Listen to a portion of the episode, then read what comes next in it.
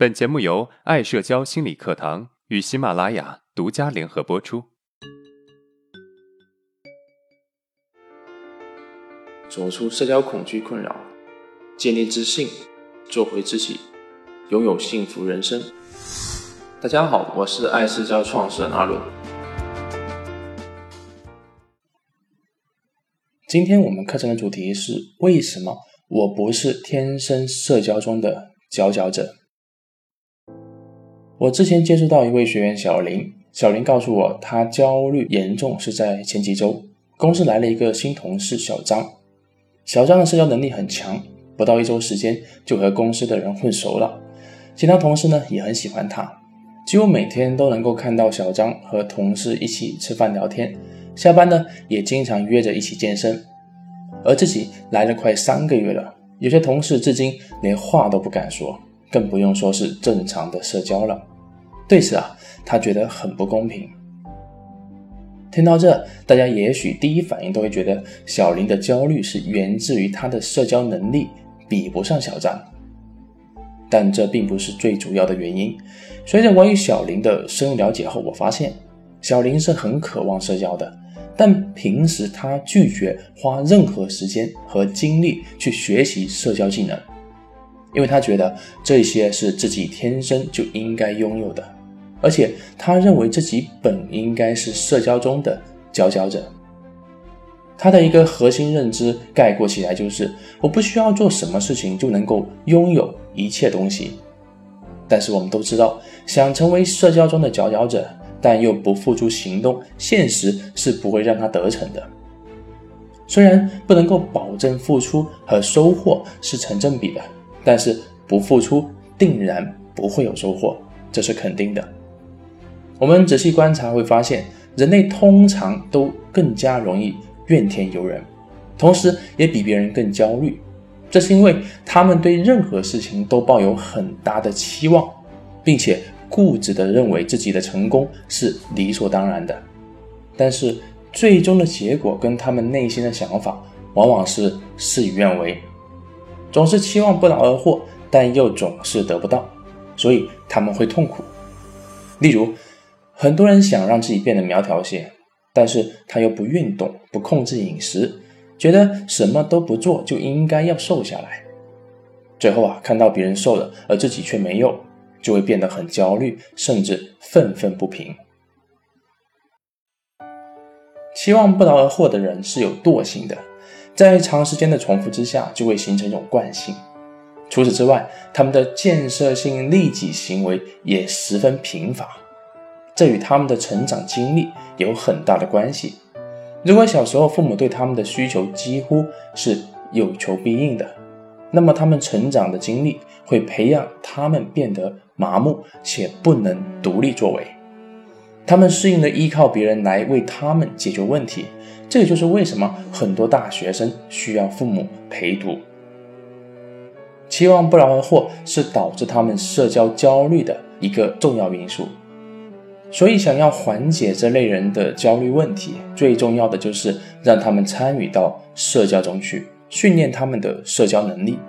具体分为三个步骤：第一，找熟人先下手。提高社交能力最有效的方式就是主动社交。如果觉得一开始就从同事、陌生人下手难度很大的话，没关系，我们可以静下心来，拿一张白纸，在中心。画一个圆作为自己，然后向外在同等半径上画几个小圆，每个小圆代表着我们的一个朋友圈。越往里表示关系越好，越值得信任。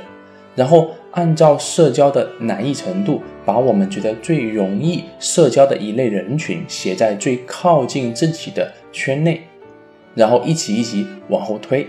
直到把你觉得社交最困难的一类人写在最外圈，它可以是家人圈、同学圈、普通朋友圈、亲密朋友圈、工作圈等等。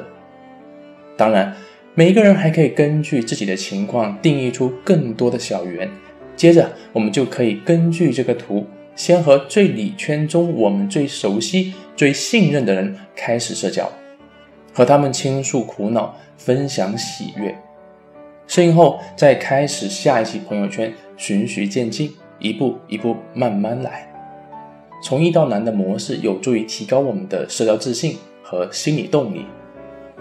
第二，采用行为疗法。很多人都有这个困扰，不知道怎么聊天。这里我教大家之前接触过的一个关于寒暄的技巧，我称之为行为疗法。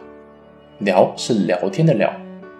例如，在与别人闲聊中，我们可以向对方的行业、专业发问，通常啊，对方都会回答你。但是对方回答了你的问题之后，你不要没完没了的继续问，而是应该有所回应。可是这还不够，很多人呐都习惯用评价的方式进行回应，但是这是错误的。你要说出对方所讲内容对你在行为上产生的影响，这样才有利于打开话题，并且有助于建立联系感。比如，不要只说挺好的，挺有意思的。而是应该说挺好的，有机会我也要去试试，或者挺有意思的，正好我的朋友要从事这个行业，我要把这个推荐给他。这种疗法传递了更高的安全感以及更多的联系感，从而有利于关系的发展。第三，互动的技巧，首先是微笑。我们知道人都喜欢和快乐以及热爱生活的人交朋友。所以，即使我们不开心，也不要把不好的情绪表现在脸上，让别人看到。尽量试着保持微笑。其次，运用积极的身体语言，在聚会或是其他社交场合，尽量的放松自己的身体，这也能向别人传达积极的信号。比如和别人进行眼神接触，这样的气氛会变得融洽。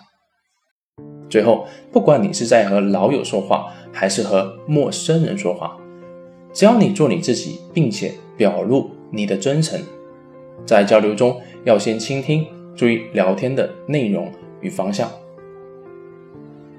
接下来，我们来回顾一下今天的内容。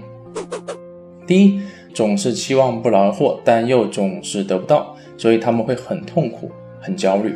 第二，期望不劳而获的人呢，是有惰性的。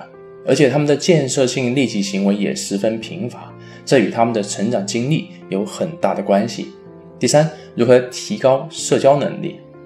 首先，找熟人先聊天；第二，采用行为疗法；第三，学会微笑，学会倾听。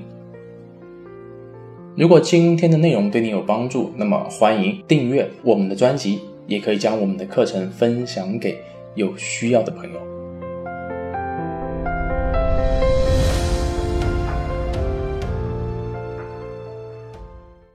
大家好，为了让每位听众将在课程中学习到的知识更好的付诸实践，从十月二十九号起，我们将调整专辑的更新频率，由原来的一周五更改成一周三更。